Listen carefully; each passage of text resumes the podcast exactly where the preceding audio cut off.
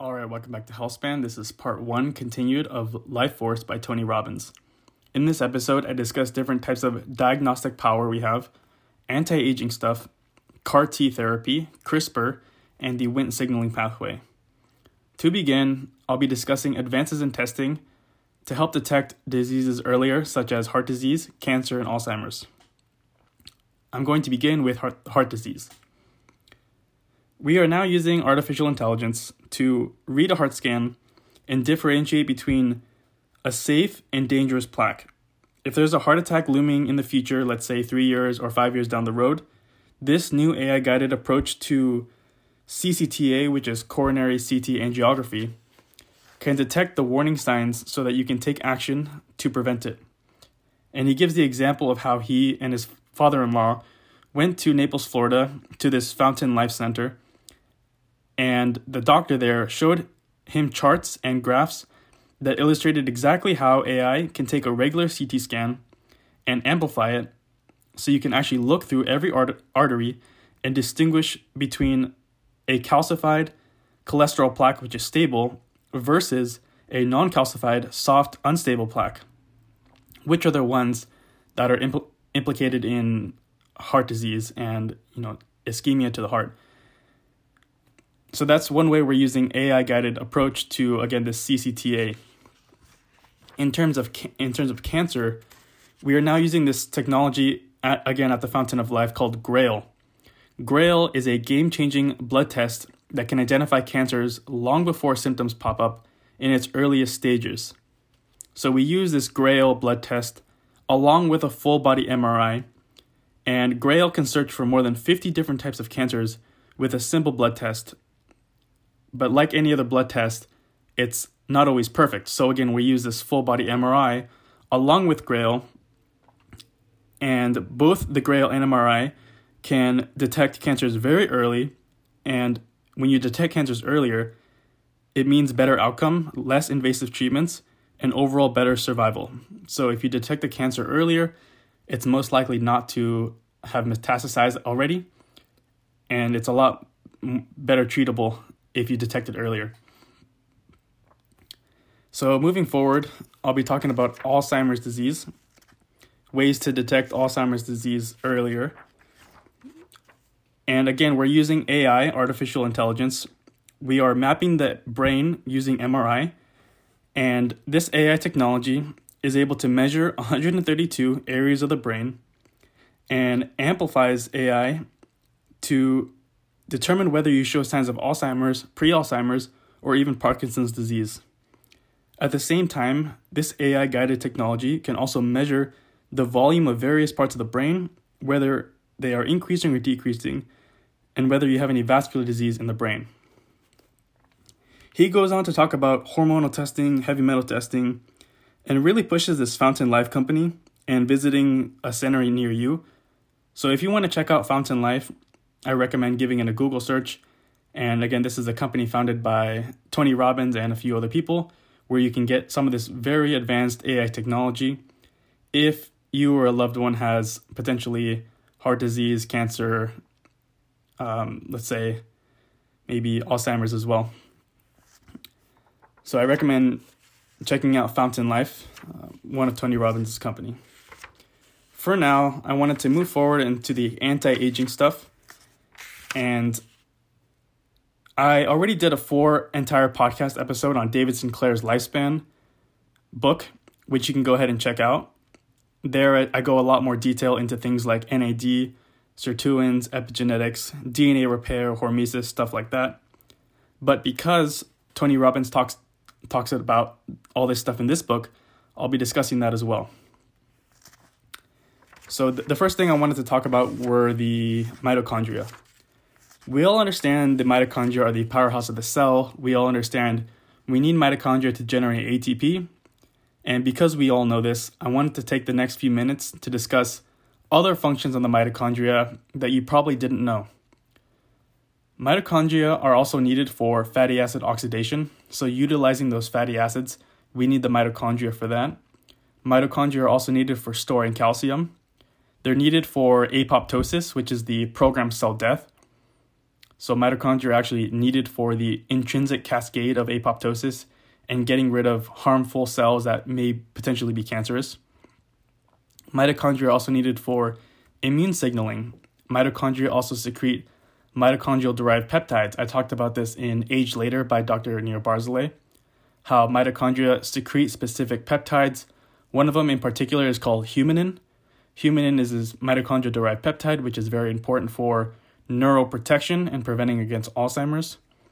There's been a lot of work by Navdeep Chandel, who was recently, or who was on Peter Attia's podcast, who discovered that mitochondria also release a lot of reactive oxygen species, or ROS, and different metabolites like L2HG, which controls hemat- hematopoietic stem cell differentiation and also T regulatory function the point I'm trying to make is the mitochondria is a lot more than just the powerhouse of the cell.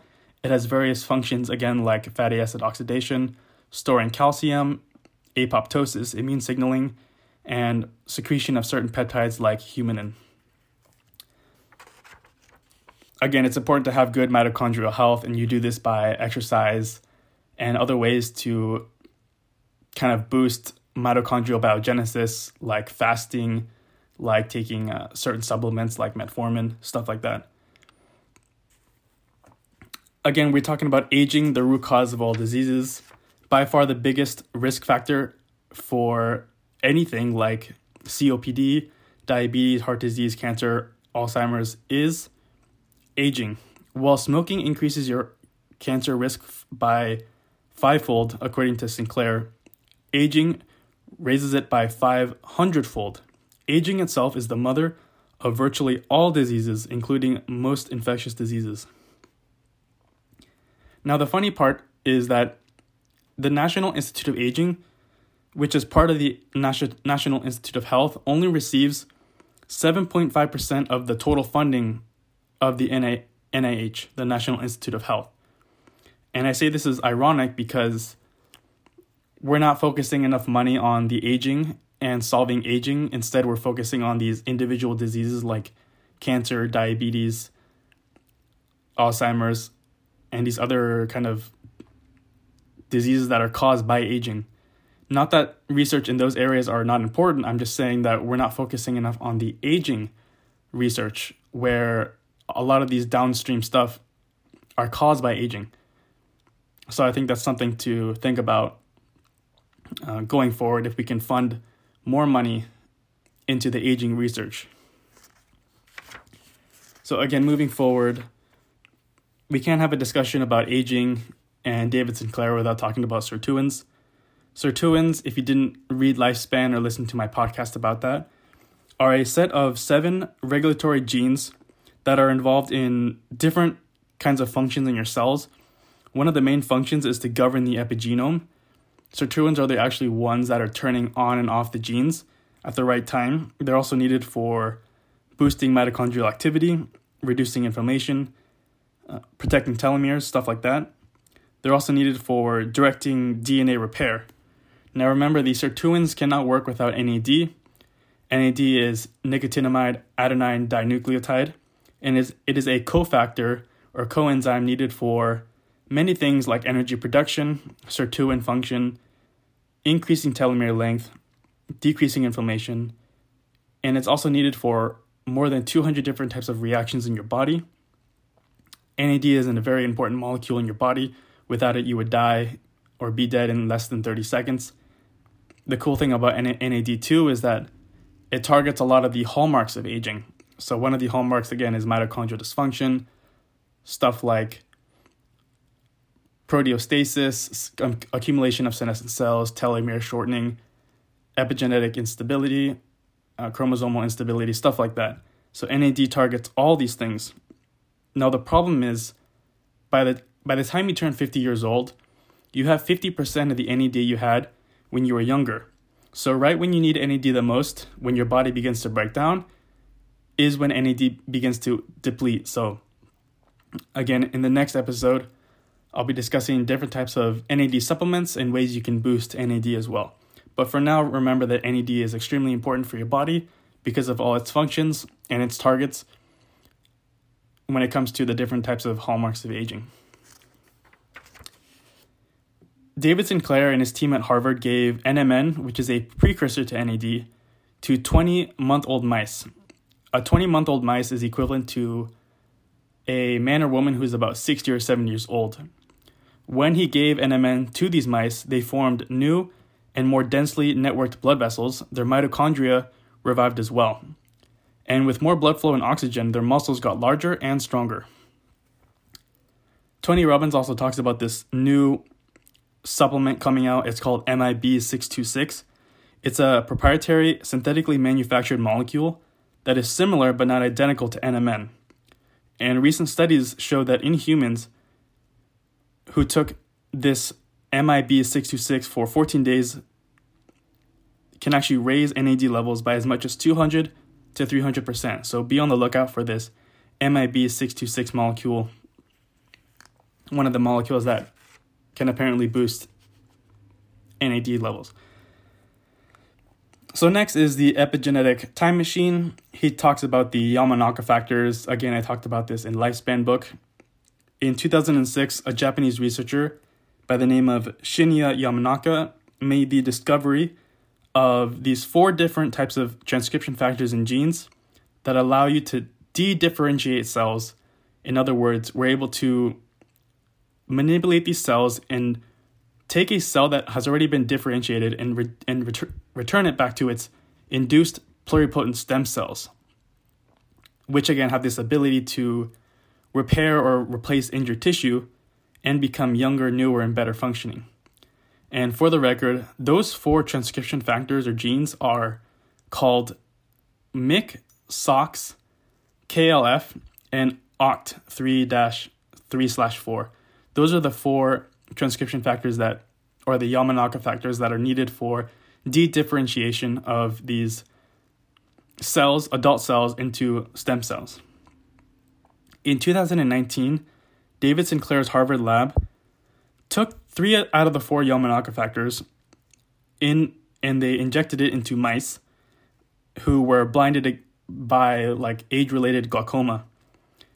And in adult mammals, cells in the central nervous system, which included the optic nerve, are not known to regenerate. Once vision has been lost by glaucoma, there's never been a way to really get it back. But maybe now there will be when Sinclair's revival mice had their sight restored. This is the first treatment to reverse vision loss in a glaucoma model. So again, we took these three out of the four Yamanaka factors. They, they took out MYC, but kept SOX, KLF, and OCT and they were able to restore eyesight in the mice. And hopefully, down the road, we're able to use these different Yamanaka factors to turn back old, worn out cells and make new, better functioning cells in our body. So, not just eyesight, but other types of degeneration as well.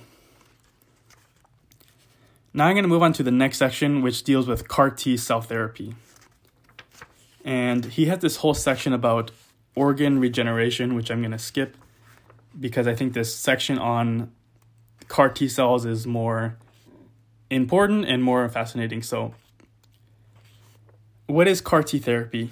CAR T is chimeric antigen receptor. It's called chimeric because it combines both antigen binding and T cell activating function into a single receptor.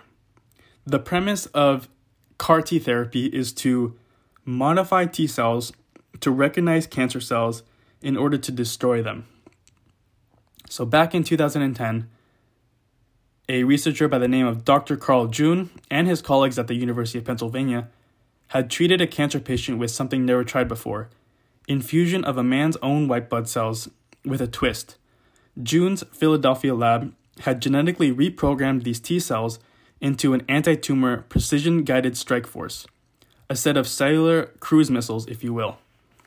So again, we're taking these T cells out of the blood, we're doing something to them to manipulate them to, to show that they, sh- they should only target cancer cells. So CAR T therapy is this combination of gene therapy and immunotherapy. So it's a, it's a sense of gene therapy in that we are editing a cell's DNA to remove a defect or insert a helpful gene, and it is immunotherapy because we, we are boosting a patient's own natural immune system. And to give a perfect example of how CAR T works, we introduce this man named Bill Ludwig. Bill Ludwig was a man who had CLL, chronic lymphocytic leukemia, which has a five year survival rate that normally with um, chemotherapy has an 80% chance of survival at five years. So Bill Ludwig had already gone through numerous chemo rounds and also a trial by the NIH, which hadn't done much for him. He wasn't getting a lot better. So when he had discovered June's CAR T cell therapy, he didn't hesitate. At this point, with his abnormal white count, he figured he had nothing to lose. So he enrolled Ludwig in the study, and a few weeks before Ludwig's first infusion, June's lab drew his blood, spun out his T cells, and mixed them with this virus. And instead of attacking Ludwig's immune system, these viruses were programmed to help fight it back. Think of it was a snippet of customized DNA, the instructions for making a set of mm, proteins to detect surface markers on T cells, uh, on cancer cells, sorry. So we're using our own T cells to target cancer cells. The antigens and markers on cancer cells are being detected by these T cells and being destroyed. That's been the longest problem for chemotherapy is that we are, we're not able to distinguish between cells that are cancerous versus our own cells. Now, one month after the treatment, Ludwig ordered a biopsy or Ludwig's doctor ordered a biopsy on Ludwig, and it came back completely clean. There was no leukemia in his bone marrow, not a single bad B cell. He also talks about this five year old named Emily Whitehead. She has acute lymphoblastic leukemia, and this is a type of childhood cancer. Emily Whitehead also decided to undergo CAR T therapy, and like Ludwig, she received this CAR T therapy and started feeling very bad the first couple days because of the immune response. So she had high amounts of IL 6 in her body, like 1,000 times normal. And she went into respiratory failure. They gave her an IL 6 inhibitor along with this CAR T therapy. And eight days later, June was gratified to read a, the biopsy report that she got. So Emily appeared to be cancer free. Six months Later, tests confirmed that not a single leukemia cell remained in her bone marrow. So we know this CAR T is working, it's efficacious in getting rid of a lot of these blood cancers like leukemia and lymphoma. Novartis, which is a Swiss based pharmaceutical company, licensed June's CAR T cell technology, and Novartis launched Eliana, which is a phase 2 trial with 79 children and young adults with acute lymphoblastic leukemia. Two years later, the results were in. 83% of the subjects showed complete remission. So 83% out of the 79 children with this CAR T therapy showed remission. So again, we're showing that it's actually working. And in 2019, two years after FDA approval, Medicare unveiled a coverage plan for CAR T cell therapy. June predicts that it's only a matter of time before cell based therapy replaces a high dose chemotherapy as the frontline treatment for virtually all blood cancers. So if you or or if you know someone who has a type of blood cancer like leukemia and lymphoma, I highly recommend checking out CAR T therapy. Again, the problem is this price, but hopefully we can get this price point down where it, it can become available to virtually anyone. So on to the next section. He has this section about CRISPR Cas9 it's been in the news lately for the past five, ten years as this novel technology in, in gene editing. We're able to edit out errors in our DNA. So if someone has a certain gene mutation, like let's say muscular dystrophy or some sort of inborn error of metabolism, we're able to go to a specific region of the DNA and cut out the defective gene and replace it with a new gene. CRISPR, for those of you who don't know, it stands for Clustered Regulatory Interspaced Short Palindromic Repeats. And it has a lot of potential in the years to come. Again, it's a technology discovered by Jennifer Doudna and Emmanuelle Charpentier.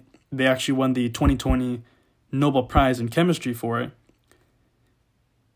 And it's very simple. The concept is very simple. We take this CRISPR Cas9, we inject it into our cells. It goes to the specific region that is defective. It'll bind to that region and cut it out. So that's what gene editing is, gene therapy. And it's being used for a lot, again, a lot of these inborn errors of metabolism, some sort of like maybe sickle cell, it's being used for muscular dystrophy, some of these diseases that would pot- potentially be fatal. But now with gene editing, we are fixing those genes, genes and causing uh, massive improvements in these people's lives. So that's just a short segment about CRISPR Cas9. I highly recommend you check it out uh, in your free time if you can. The last last section is about the Wnt signaling pathway. So the wondrous Wnt pathway is this the ultimate fountain of youth? A man by the name of Osmar Osman Kibar founded this company called BioSplice. And Osman Kibar, he attended the Vatican Unite to Cure conference along with Tony Robbins and showed how he can use the Wnt signaling pathway to combat things like osteoarthritis, tendonitis, Alzheimer's, baldness, and disc disease. He, he said during the conference that from the day we're born until the day we die, our lives depended on the descendants of the embryonic stem cells that we that leave us at birth. They're called progenitor stem cells. And descendants of these stem cells that can further differentiate to create specialized cell types and maintain every repair and re- maintain and repair every system in our body. So one of the functions of Wnt is a signal it's a family of signaling transduction pathways. It does a lot of things when we're young like establish an organism's overall body plane like the anterior post- posterior part in the dorsal ventral axes of, your, of our bodies is also needed for progenitor stem cell differentiation. So if you take a stem cell and it undergoes the Wnt pathway, it'll tell that cell to differentiate, let's say, into a hepatocyte or a neuron or maybe a pancreas cell. So it's able to differentiate and proliferate and multiply. And we're taking advantage of this Wnt pathway at least um, this guy from Biosplice is. So the big Biosplice breakthrough is to bring the Wnt pathway back to base. Their small molecule medicine targets and penetrates particular stem cells and either dials them up or down. Think of the dimmer switch that controls your table lamp. When they're turned up, those tired, depleted cells in our joints or lung or scalp will erupt into a frenzy of rejuvenation. When these cells are turned down, overabundant bone cells, for example, one of the main causes of osteoarthritis, retreat and leave room for more cartilage.